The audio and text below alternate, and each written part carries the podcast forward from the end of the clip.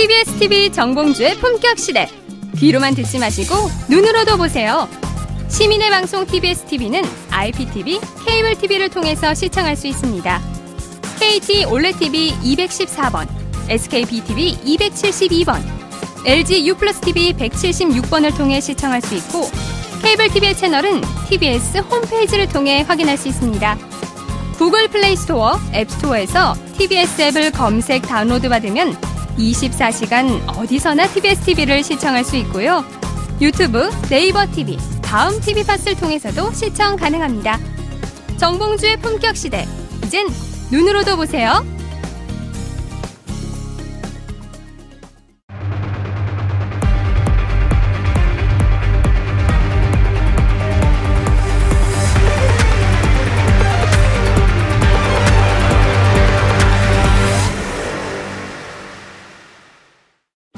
주택시장을 겨눈 정부의 압박 신호가 날로 거세지고 있습니다. 이미 파리 부동산 대책을 통해 다주택자에 대한 강력한 규제와 투기 수요 차단책을 쏟아냈지만, 시장이 식지 않으면 이를 냉각시킬 조치를 다시 취하겠다는 게 정부 생각입니다. 실제로 파리 부동산 대책 못지않은 추가 대책이 다음 달부터 줄줄이 예정됐습니다. 정부는 다음 달 가계부채 종합대책과 주거복지 로드맵 등 굵직한 정책을 발표합니다. 사실상 파리 대책의 후속격인 셈인데, 부동산 시장과 밀접한 사안들이 대거 포함될 예정입니다. 분양가 상한제 부활이나 후분양가제 부분 적용뿐 아니라 보유세나 종부세 강화 등까지 거론되는 상황입니다. 특히 보유세를 인상할 경우 그 파장이 일부 부자뿐 아니라 서민들까지 확대된다는 데 대한 우려가 나오고 있습니다. 때문에 정부도 일관되게 신중론을 내비치고 있는 상황. 현재 부동산 과열은 서울이나 일부 지역에 국한된 사안이지만, 보유세를 인상하면 전국의 모든 부동산 소유자에게 해당하므로 적절하지 못하다는 입장입니다. 전반적으로는 집값이 일부 안정화에 접어들었지만, 장기적으로는 추가 규제 카드가 필요하다는 의견이 나오는 가운데, 잇따른 규제에도 관망세를 보이고 있는 부동산 시장이 어떻게 전개될지, 또 더 강력한 대책이 있다는 문재인 대통령의 주머니에 담긴 대책은 어떤 것일지, 정부의 부동산 규제 남은 카드와 효과, 그리고 그를 둘러싼 우려를 집중 토론해봅니다. 구월 일일 금요일 품격시대 플러스 두 번째 주제는 부동산 대책 남은 카드는 과연 무엇인가입니다. 아, 앞서 계셨던 네 분의 전문가들 계속 자리하고 계신데 함께 토론을 이어가도록 하겠습니다. 김지은 주택산업연구원 책임연구원, 서순탁 서울시립대 도시행정학과 교수님, 그리고 신세돈 숙명여대 경제학부 교수님, 두성규 한국건설산업연구원 선임연구위원과 함께 이야기를 나눠보도록 하겠습니다. 시청자 여러분들께서도 샵 오사공공, 샵 오사공공으로 다양한 의견을 보내주시기 바랍니다. 현재 페이스북 라이브로도 진행하고 있기 때문에요. 함께 시청해 주시면 감사하겠습니다. 계속해서 토론을 좀 이어가 보도록 하겠습니다. 문재인 대통령께서 취임 백일 기자회견을 했는데요. 이 자리에서 부동산 대책 관련된 발언이 굉장히 눈길을 끌었었습니다. 집값이 만약에 잡히지가 않는다면 여기에 쓰려고 더 강력한 더 강력한 대책을 지금 주머니에, 주머니에 넣어두고 있다, 이런 어, 말씀을 하셨는데요. 도대체 그 주머니에 들어있는 그 카드가 어, 언제 나올 것이냐, 이게 또 관전 포인트입니다. 실제로 어떤 내용이 될지 한번 저희가 좀 짚어봐야 될 것 같은데요. 어, 김지은 박사님부터 그 주머니 속으로 한번 들어가 보실까요? 뭐가 들었는지. 그러게요. 피자 얘기하셨을 때 뭐 네. 댓글에 많이 그렇더라고요. 우리 이렇게 힘든데 피자 얘기하냐 그랬는데, 이번엔 정말 주머니에 있다라고 하셨으니까 네. 어떻게 보면 정말 강력한 게 있을 것 같은데 네. 뭐 근데 강력하다고 하지만 어떻게 보면 우리가 많이 들어왔던 겁니다. 뭐 여기 뭐 보유세, 뭐 전월세 상한제, 계약갱신 청구권, 아파트 후분양제, 분양가 상한제 다 아시는 것들이죠. 음. 근데 이제 이것이 이제 모든 것들이 제 역할을 하게 되면 이제 시장에 미치는 영향은 이제 굉장히 클 수 있겠고요. 이제 가장 논, 논의가 되는 게 아마 이제 다주택자 입장, 그리고 일반 그 주택 소유자들한테 보유세일 거고, 네. 임차인 입장에서 이제 전월세 상한제랑 계약갱신 청구권 음. 얘기가 계속 많이 나왔습니다. 그래서 오래전부터 이제 뭐 국회의원들이 많이 입법 발의도 했었고 얘기도 했었지만, 항상 오늘 파리 대책으로 찬반 논란을 갖는 것처럼 네. 뭐 이런 전월세 상한제나 계약갱신 청구권 역시 뭐 가격을 상승시킬 거다. 안 된다. 그렇죠. 언제나 뜨거웠던 그런 뜨거운 감자였던 것 같습니다. 그래서 뭐 오늘 이제 하나하나 얘기를 해볼 것 같고 이제 가장 중요한 게 보유세라고 한다면 그런 아까 뭐 김수현 수석께서 뭐 얘기도 하셨지만 음. 정말 합리적 기준을 가지고 어떻게 적절하게 보유세를 거두어 드릴 것인가가 가장 중요한 문제일 것 같고요. 그래서 보유세는 이제 뭐 지금은 아니지만 언제든 나올 수 있는 카드라고 보고 있고 그래서 보유세에 대한 그 합리적 기준이 아마 그런 합의를 이룰 수 있는 그런 것들이 나와야 되지 않나 싶고요. 그리고 네. 아까도 이제 매매 가격의 그런 안정세가 전세 가격 상승으로 이어질 수 있는 가능성이 충분히 있기 때문에 전월세 상한제 그리고 계약갱신 청구권 뭐 이제 여러 가지 해외 사례를 보면 그중에 이제 눈에 띄는 게 독일인데요. 네. 독일에서는 자기가 집을 갖지 않고 있지만 자기가 원하는 만큼 살 수 있는 그래서 정말 임차 임차로 살고 있지만 내 집을 내 마음대로 꾸밀 수 있는 네. 그런 주택에 살고 있는 그런 음. 것들을 보면 아마 우리나라 같은 경우에는 이 년이 지나면 나가야 하고 그렇죠. 그렇죠. 그리고 뭐 중개 수수료 들어야죠. 집에 들어가면 블라인드라도 하나 해야 되는데 이 년 지나면 더 쓰고 싶은데 어쨌든 그렇죠. 나, 그런 것들에 대한 조금 안정적인 방안이 음. 주거 복지 차원에서 조금 정말 이번에는 시도되어야 하지 않을까라는 생각을 합니다. 일단 네. 네. 자, 보유세, 전월세 상한제, 계약갱신 청구권, 아파트 후분양제, 분양가 상한제, 뭐 이렇게 여러 가지 이제 제도들이 쭉 줄줄이 있는 것 같습니다. 그렇죠. 과연 어떤 것을 어떻게 정부가 아, 카드로 순서대로 내놓을까 굉장히 궁금한데요. 두 박사님은 어떤 순서로? 네, 일단 뭐 가장 많이 이제 이야기되는 것 중에 뭐 사람들이 가장 이제 또 민감한 부분이 세금 부분일 것 같고요. 그렇죠. 그다음에 이제 아까 말한 임대시장 부분을 이제 정상화시킨다는 그런 차원에서 상당히 그동안 사실 다루기도 힘들고 예민한 뭐 전월세 상한제라든지 음. 계약갱신 청구권 이게 단골 메뉴이긴 한데요. 이걸 참 몇 번이나 또 국회에서도 이미 어, 입법조사처나 이런 데서 검토된 적도 있습니다. 음. 그럼에도 불구하고 계속해서 이제 시기마다 이제 나오고 있긴 한데요. 저는 이런 가운데 어, 제가 어떤 어느 것이 나오는 어떤 것을 선택하고 하는 이런 개념보다는 일단 세제 부분이 이야기가 나왔으니까 이 부분에 대해서 이번에 이참에 한번 좀 정리가 됐으면 좋겠다 이런 생각을 해보게 됩니다. 무슨 얘기냐면은 사실은 우리가 이제 세제 부분에 있어서 부동산 거래와 관련해서는 보유 부분에 대해서는 이제 비중을 갖다가 조금 높이고 어 양도나 거래 비용 부분을 줄일 수 있는 쪽이 장기적인 지향점이라 이야기하는데 사실 이번에 대책을 하면서 여러 가지 급한 점도 있을 것이고 또 국세라는 점이 매력적이기 때문에 양도소득세 부분을 왕창 올리는 쪽으로 선택을 한 거죠. 그러다 보니까 이 순서가 어긋나버리는 그런 측면들이 있어서 지금 보유세마저 올릴 경우에는 아마 조세 저항도 상당히 클 것으로 보여지고요. 음.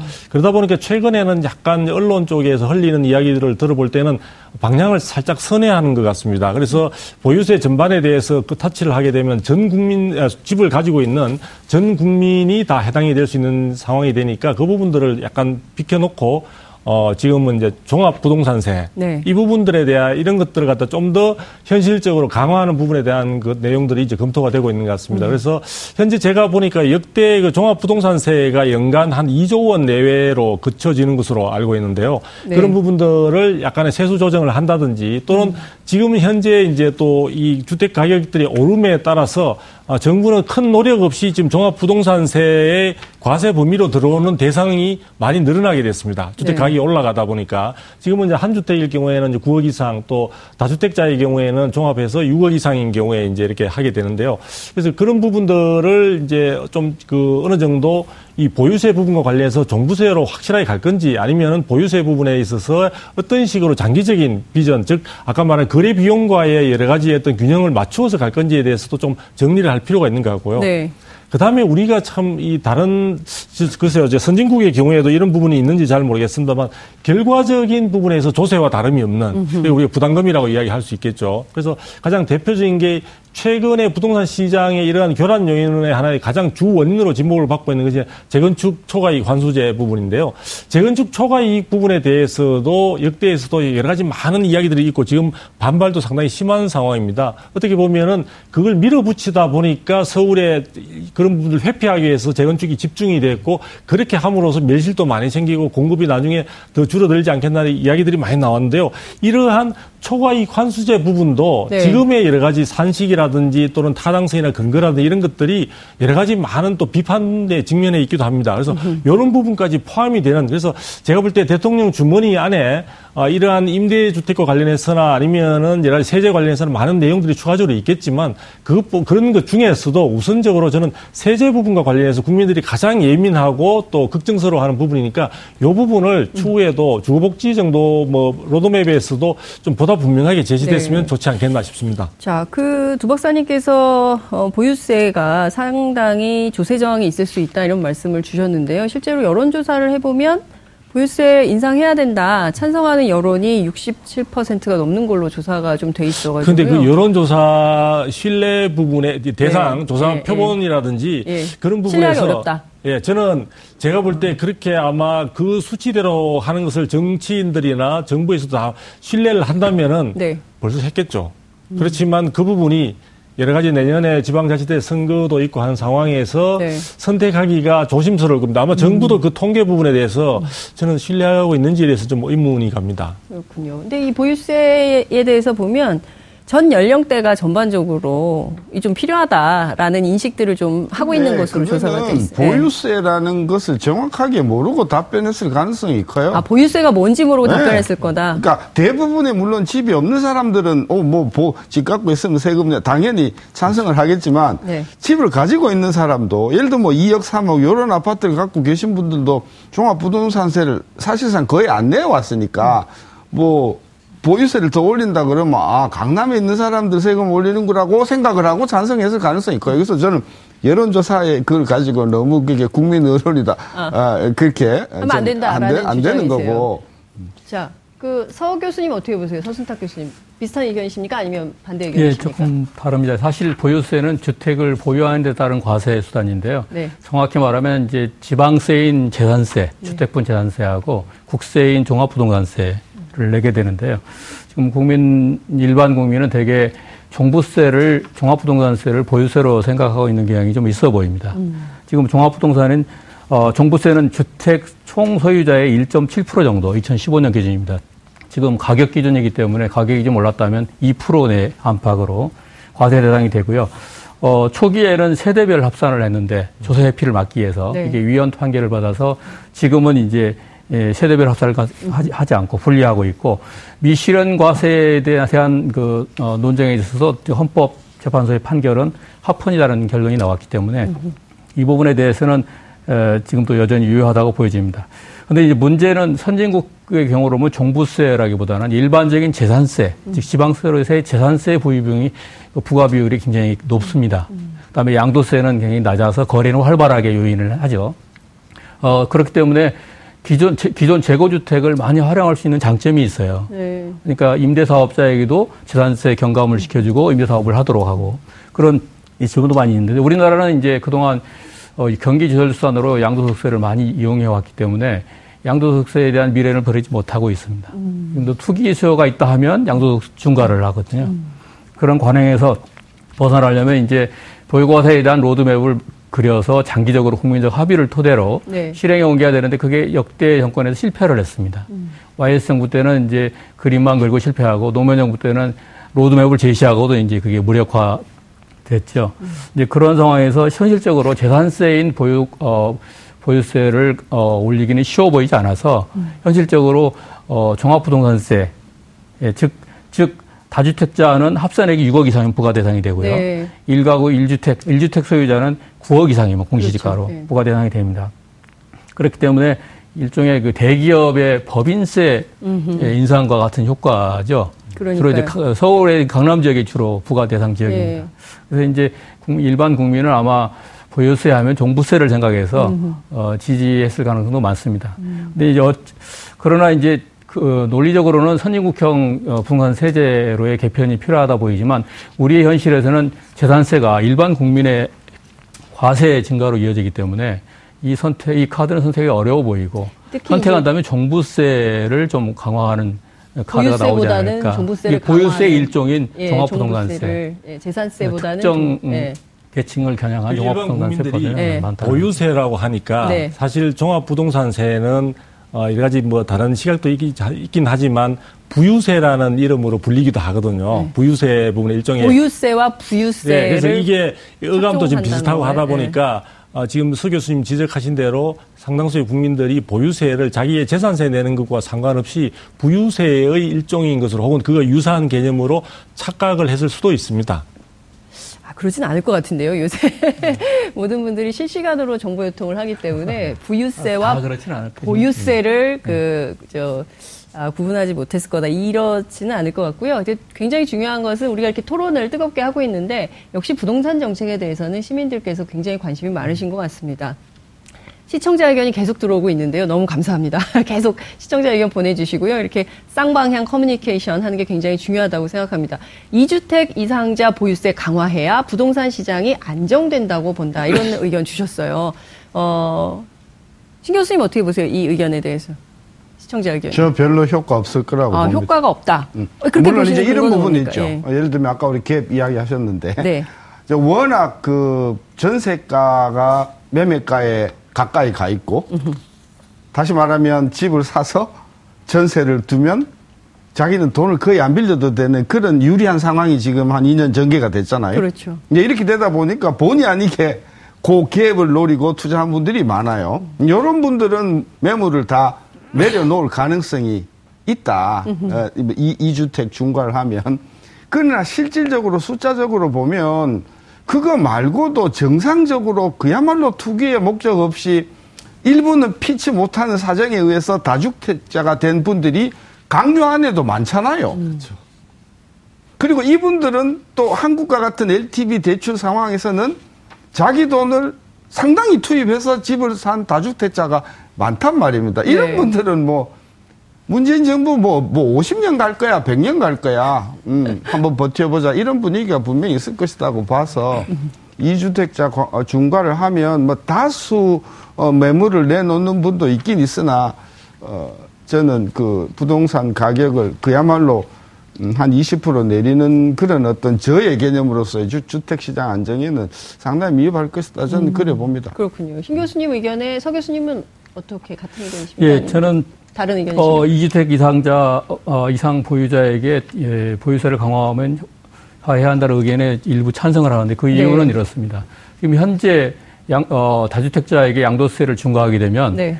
어, 많은 경우 이제 그 상황이 여유, 어, 여유가 있는 사람들은 장기 보유를 할 겁니다. 음. 일종의 이제 동결 효과라고 그럽니다. 그렇죠. 예, 매물 팔지 않고 보유하고 장기 보유를 선택하게 되는데요.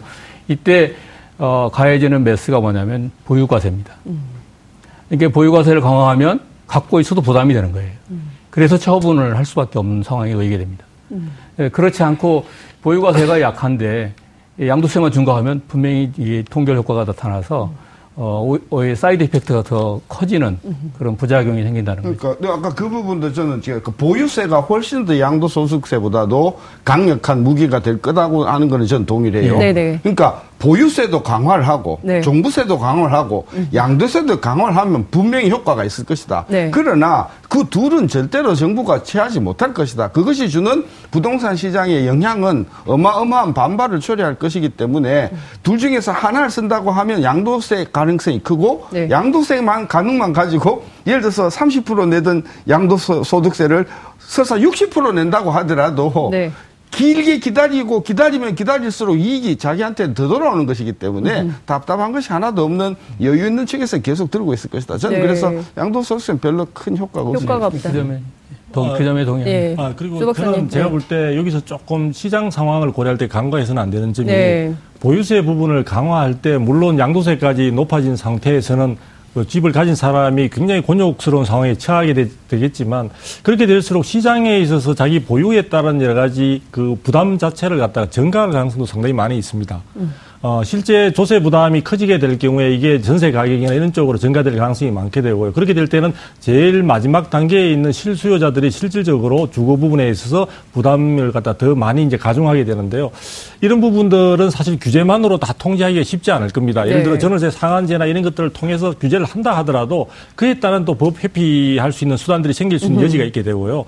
그러한 단적인, 정말 우리가 도저히 납득될 수 없는 상황이 우리 국내 현장에도 일어났던 사례 중에 하나가요. 네. 일부 지역에서 부동산 시장에서 매물이 자체가 귀하고 이러다 보니까 매도자가 매도자가 양도소득세를 당연히 부담해야 되는데도 불구하고 실질적으로 매수자에게 양도 차익에 대한 과세 부담을 갖다가 전가시켰던 그런 사례도 있었습니까? 아이 많았습니다. 예. 하여튼 그래서 그런 부분들이 저는 오히려 최근에 부동산 이 규제를 통해서 행정 당국에서 나가서 통제를 하고 음. 뭐 그 사법 경찰관이 가서 하는 이런 개념보다는 평소에도 실질적으로 네. 우리가 생각하는 어, 법의 적정한 합리적인 범위를 넘어서 위법하고 불법적인 그러한 행태 부분에 대해서는 단호하게 지속성을 가지고 음. 단속하는 것이 필요한데, 아까 말씀드린 그런 사례 자체가 이 서울 지역 내지는 수도권에서 그 공공연하게 행해졌던 하나의 어떤 현상 이었습니다. 네. 그런 점들이 있기 때문에 조세를 단순히 집을 가진 사람에게 계속해서 압박으로 일방으로 몰아붙인다고 해서 우리가 정부가 원하는 어떤 해당되는 결론을 얻기는 쉽지 않다 하는 점을 네. 제가 말씀드렸습니다. 하, 정말 이 정부 당국자들도 머리가 굉장히 아플 것 같아요. 그러니까 이 다주택자들의 문제, 그리고 이제 투기를 끊임없이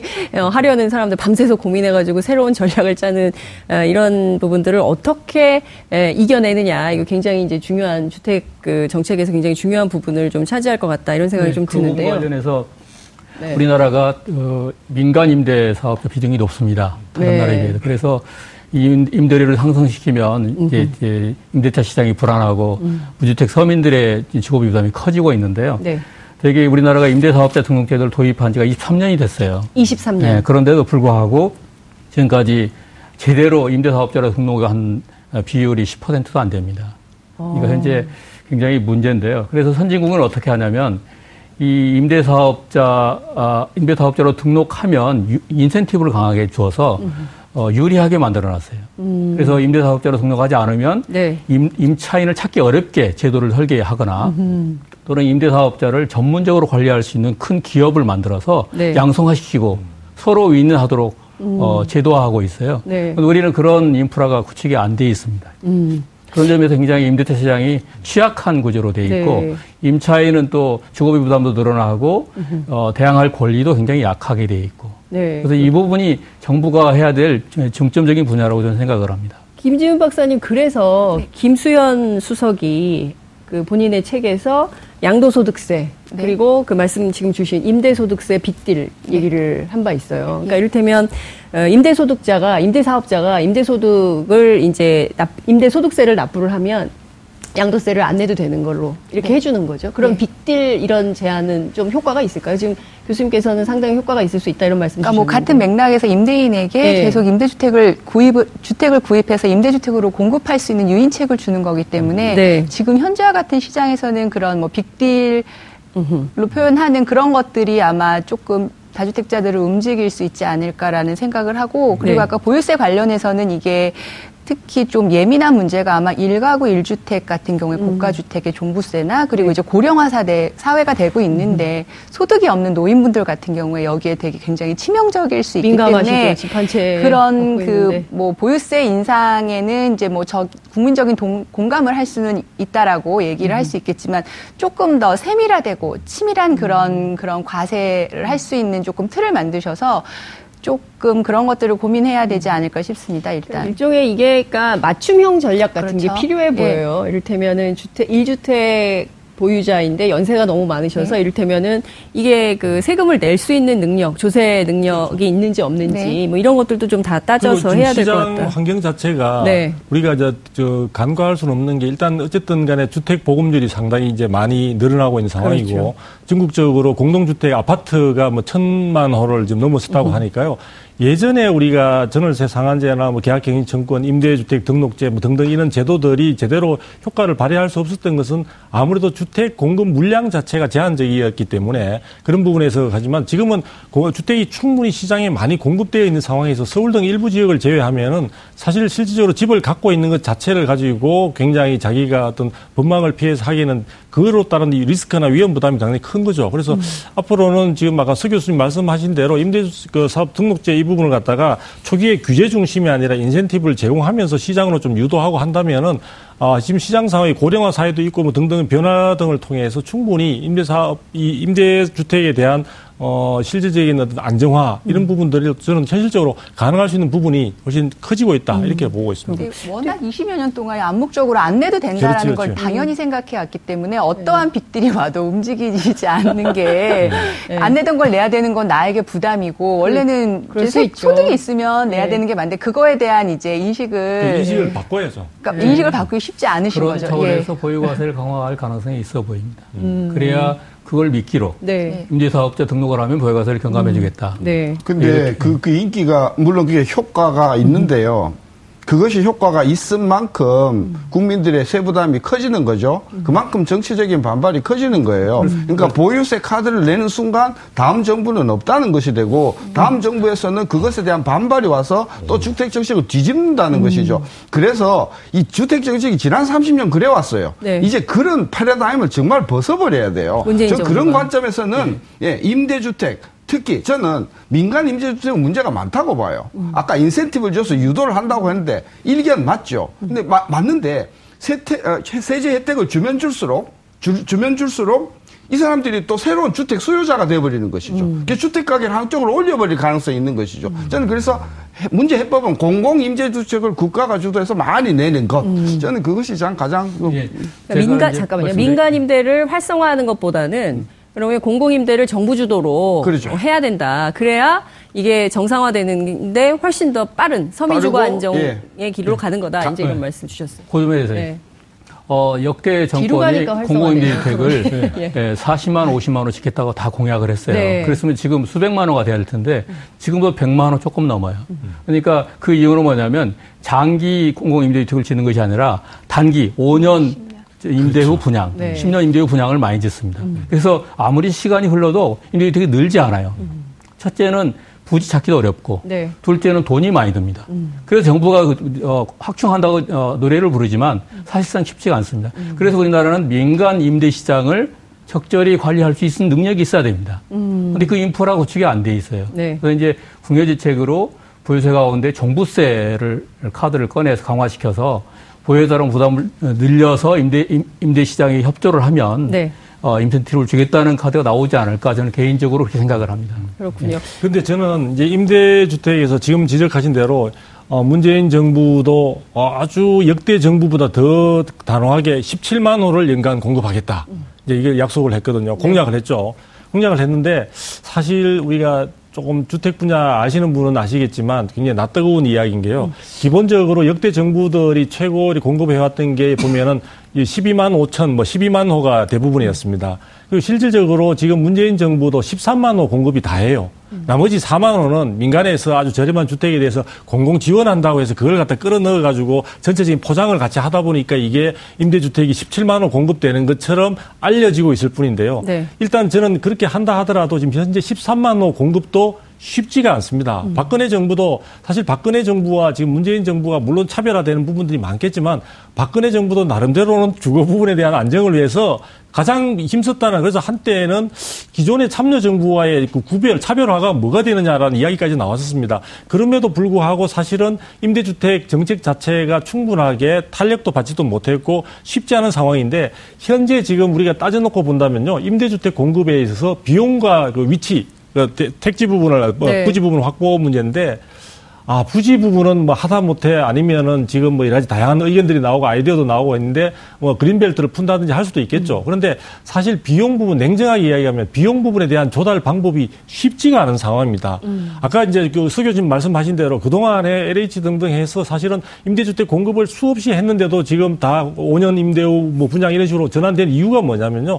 거기에 투입된 자금 자체를 단기간 내에 회수해야 된다는 강박관념과 또 사실 여러 제도적으로 그런 부분이 네. 있고, 엘에이치 상당 부분의 부채에 대한 또 영향을 주다 보니까 사실 그런 부분들의 자금 회수와 관련되는 그런 어떤 한계선에서 못 벗어나고 있다는 거죠. 그래서 저는 차후에 임대주택에 있어서 정부가 생각하는 정말 임대주택 공급을 지속적으로 해서 그 전체적인 주택 가운데 비중을 높이는 쪽으로 분명히 하시겠다는 정책적 의지가 있다면은 이런 여야 간의 어떤 설득을 해가지고 충분히 엘에이치가 그것으로 인해서 재무적인 부담을 갖다가 갖지 않도록 이는 말 그대로 장기적인 공, 국민들의 임대주택을 위한 자금을 과감하게 국가 예산으로서 일방적으로 쓰고 빨리 회수하지 않도록 하는 네. 그런 부분들에 대한 어떤 결단도 좀 필요한 시점이 아닌가 저는 솔직하게 좀 말씀을 드렸습니다. 네, 오늘 뭐 뒤로 갈수록 굉장히 토론이 뜨거워지는데요. 이럴 줄 알았으면 세 시간 정도 편성을 요청을 제작진에 할 걸 그랬나라는 생각이 들 정도로 뒤로 갈수록 점점 재밌어지는 것 같습니다. 근데 이제 지금 정부가 검토하고 있는 중요한 그 정책 가운데 하나가 바로 후분양제이거든요. 그러니까 우리는 어, 세계에서 유례없는 선분양제를 천구백칠십칠 년부터 이 제도를 좀, 그, 취하고 있는데, 그러니까 해외에 나가보면 다 후분양이란 말이에요. 근데 우리는 미리 다 선분양을 하는데, 이 제도를 사십 년 만에 손보겠다라는 얘기가 좀 나오고 있습니다. 이 제도에 대해서는 좀 시장에 미칠 영향이 어떤지, 그리고 이것이 소비자들에게 어떤 영향을 미치게 될지 좀 짚어봐야 될 것 같습니다. 김지은 박사님 어떻게 보십니까? 일단 얘기가 많이 되었던 거고, 네. 이제 선분양제가 궁극적으로는 그, 자금 문제죠. 자금을 이제 청약 수요자들한테 조달을 해서 가는 방향이었기 때문에 예전에 주택을 많이 공급해야 했던 시기에는 이게 굉장히 중요한 역할을 했습니다. 근데 이제 후분양제 논의가 나올 때마다 이제는 주택이 적정 공급이 됐으니까 네. 바꾸자라는 얘기를 하면 항상 나오는 얘기가 건설사에서는 불가능한 얘기다. 우리의 재무 구조로는 불가능하다. 그런 얘기가 많이 나오면서 세게 얘기하세요. 뭐 건설사에 대해서 세게, 아, 세게 세게 하십시오. 두 박사님 아, 세게 얘기해 주세요. 제가 준비하고 있습니다. 그러니까 뭐 소비자 입장에서는 네. 뭐 항상 얘기하잖아요. 뭐 조그만 거 하나도 만들어진 걸 사는데 특히 요즘에 하자 문제가 굉장히 그렇습니다. 많이 나오고 있고 예. 이렇다고 보면은 뭔가 이런 근본적인 방향을 좀 바꿀 필요는 있을 것 같고 특히 또 일부 민간 임대 주택을 공급하는 그러니까 중소업체 같은 경우에 는 거의 후분양으로 많이 진행을 합니다. 그러니까 그 임차를 원하시는 분들은 지어진 집을 보고 와서 그러니까 어떻게 보면은 일부 중소기업이나 이런 임대를 공급하는 민간 임대 사업자들 같은 경우에는 이런 후분양을 음. 한 칠십오 퍼센트 이상 지어진 다음에 임차인을 모집하는 이런 식으로 가는 회사도 있고 네. 그러니까 정말 이것이 불가능한 것인지 아니면 하지 않는 것인지에 대한 그런 것들에 대한 고민이 좀 필요할 것 같고 네. 뭐 글쎄요 이제는 후분양을 해도 되지 않을까라는 생각을 하는데 두 박사님 예, 바로 공격 들어갑니다. 예.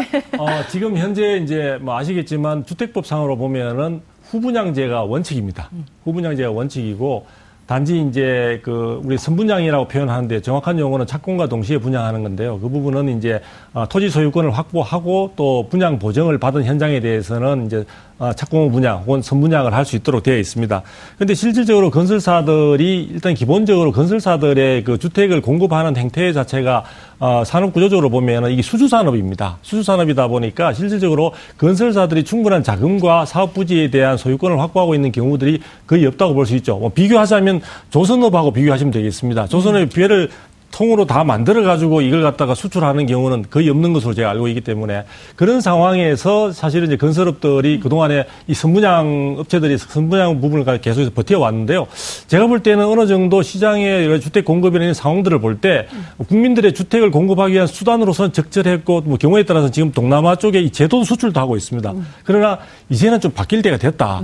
근데 바뀔 때가 됐는데요. 건설사들이 사실은 그 바뀔 때가 됐음에도 불구하고 선뜻 하지 못하는 이유는 이 부분과 관련해서 결국은 자금을 조달할 수 있는 통로 파이프라인을 만들어줘야 된다는 겁니다. 음. 그것은 금융권에서 이 부분과 관련해서 파이낸싱을 할 수 있는 상품이라든지 시스템을 만들어주고 돈줄을 줄 수 있는 연결고리를 해놓고 음. 이 저쪽에 전환을 또 유도를 해야 되는데 지금 폐호흡도 지금 겨우 할까 말까 한 사람한테 바로 지금 마라톤을 뛰라고 이야기하는 것 자체는 바로 넌 사망으로 가라 이런 이야기밖에 안 되는 거거든요. 그래서 건설사들도 지금 사실은 아까 지적한 대로 이 저 선분양으로 인해서 하자 에 대한 일은 아직 민원도 지금 많은 상황이고 네. 전체적인 주택 공급 물량들이 상당히 많이 확보된 상황에서 뭔가 변화의 시점에 와 있다는 생각들은 하고 있는 것 같아요. 그런데 어쨌든 이것과 함께 아까 금융 쪽에 있어서 오늘 제가 사실은 부동산 정책과 함께 금융 쪽에 많은 이야기들을 하고 싶은데 뭐 기회가 안 돼서 네. 다음에 한번 하도록 하고 어쨌든 그런 부분에서 조금 제도적 환경을 같이 맞추어주면서 건설사들에게 너희들이 후분양을 해라 하는 요구를 하는 것이 이게 가능한 부분이고 또 어, 타당한 것이 아닐까 저는 그렇게 음, 생각합니다. 그렇군요. 교수님 간략하게 예. 짚어주시죠. 지금 시간이 많지 네. 않기 때문에. 후분양제는 네. 제가 오랫동안 주장해 왔었는데요. 네. 그 당시 우리나라 주택이 턱없이 부족할 때 음. 건설사에게 돈 걱정하지 마라. 음. 어, 소비자가 소비한테 거둘 테니까 충분히 공급해라. 이런 뜻에서 이제 제도가 시, 시작됐고 그 반대급부로 분양가를 규제했었습니다. 네. 근데 이제 우리나라가 아이엠에프를 겪으면서 분양가를 자율화했고 그때 후, 어, 선분양제를 후분양제로 전환했어야 되는데 음. 하겠다고 하고 못했습니다. 음. 그 당시 이제 경제 상황이 이걸 여의치가 않아서 못했는데요. 어, 지금은 주택 보급률도 충분하고 선분양에 따른 피해가 너무 많아요. 네. 너무 많습니다. 분양 피해를 전부 소비자에게 전가시키는 양이 많고 또 자금력이 딸리는 중소업체도 후분양하는 사례가 있는데 그리고 또 서울시나 에스에이치 공사는 하고 있어요. 네. 그래서 일단 공공 분야부터 공공 분야 부문부터 이제 후분양대를 하고 네. 단 점진적으로 민간 부문도 해야 되지 않나 이렇게 생각을 합니다. 김현미 장관이 후분양제는 소비자의 권익을 보호하고 강화하는 제도고 투기 방지 효과가 있어서 후분양제 의무화를 검토하겠다 이렇게 장관 인사청문 자료로 제출한 바 있는데요. 실제로 이것이 제도로 언제 안착될지 좀 저희가 지켜보도록 하겠습니다. 그나저나 많은 국민들께서 굉장히 궁금한 게 지금 이렇게 앞서 이제 저희가 일부 토론에서 말씀드린 것처럼 이게 간을 보고 있는 한 달이 지나가고 있는데 과연 이게 집값이 계속 떨어질 건지 아니면 또 하반기 이후에 추석 이후에 또 올라갈지 이 부분에 대해서 굉장히 궁금해하신 시청자분들께서 많으신 것 같아서요. 저희가 간략하게만 어, 간단하게 제가 삼십 초씩만 드리도록 하겠습니다. 신 교수님부터 하실까요? 네. 네. 그 한 십오 년 전에 대출금리가 십 퍼센트 넘었던 적이 있었거든요. 네. 그때 사람들마다 이 금리 어떻게 낮아지는가 음. 불가능하다고 했는데 네. 지금 금리가 굉장히 낮아요. 음. 저는 부동산 가격이 급격하게 뛰는 이러한 현상도 머지않아서 없어지면서 음. 주택 가격이 막 떨어지는 이런 상황이 곧 올 거다. 네. 저는 그런 관점에서 삼십 대 젊으신 알겠습니다. 분들은 조금 에, 에, 좀 기다려라. 기다리는 기다려라. 것이 좋을 것이다. 알겠습니다. 나머지 세 분의 의견은 저희가 다음 시간에 모셔서 또 들어야 될 것 같습니다.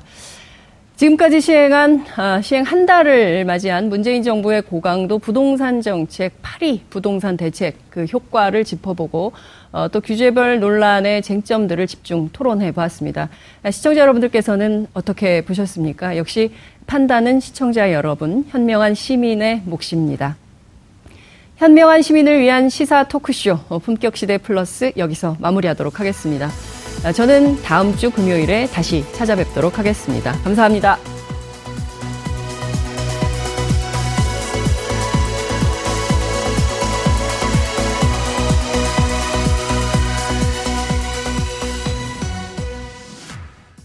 오늘 방송 좋았나요? 방송에 대한 응원 이렇게 표현해주세요. 다운로드하기, 댓글 달기, 구독하기, 하트 주기. 더 좋은 방송을 위해 응원해주세요. 다운로드하기, 댓글 달기, 구독하기, 하트 주기. 기억하셨죠?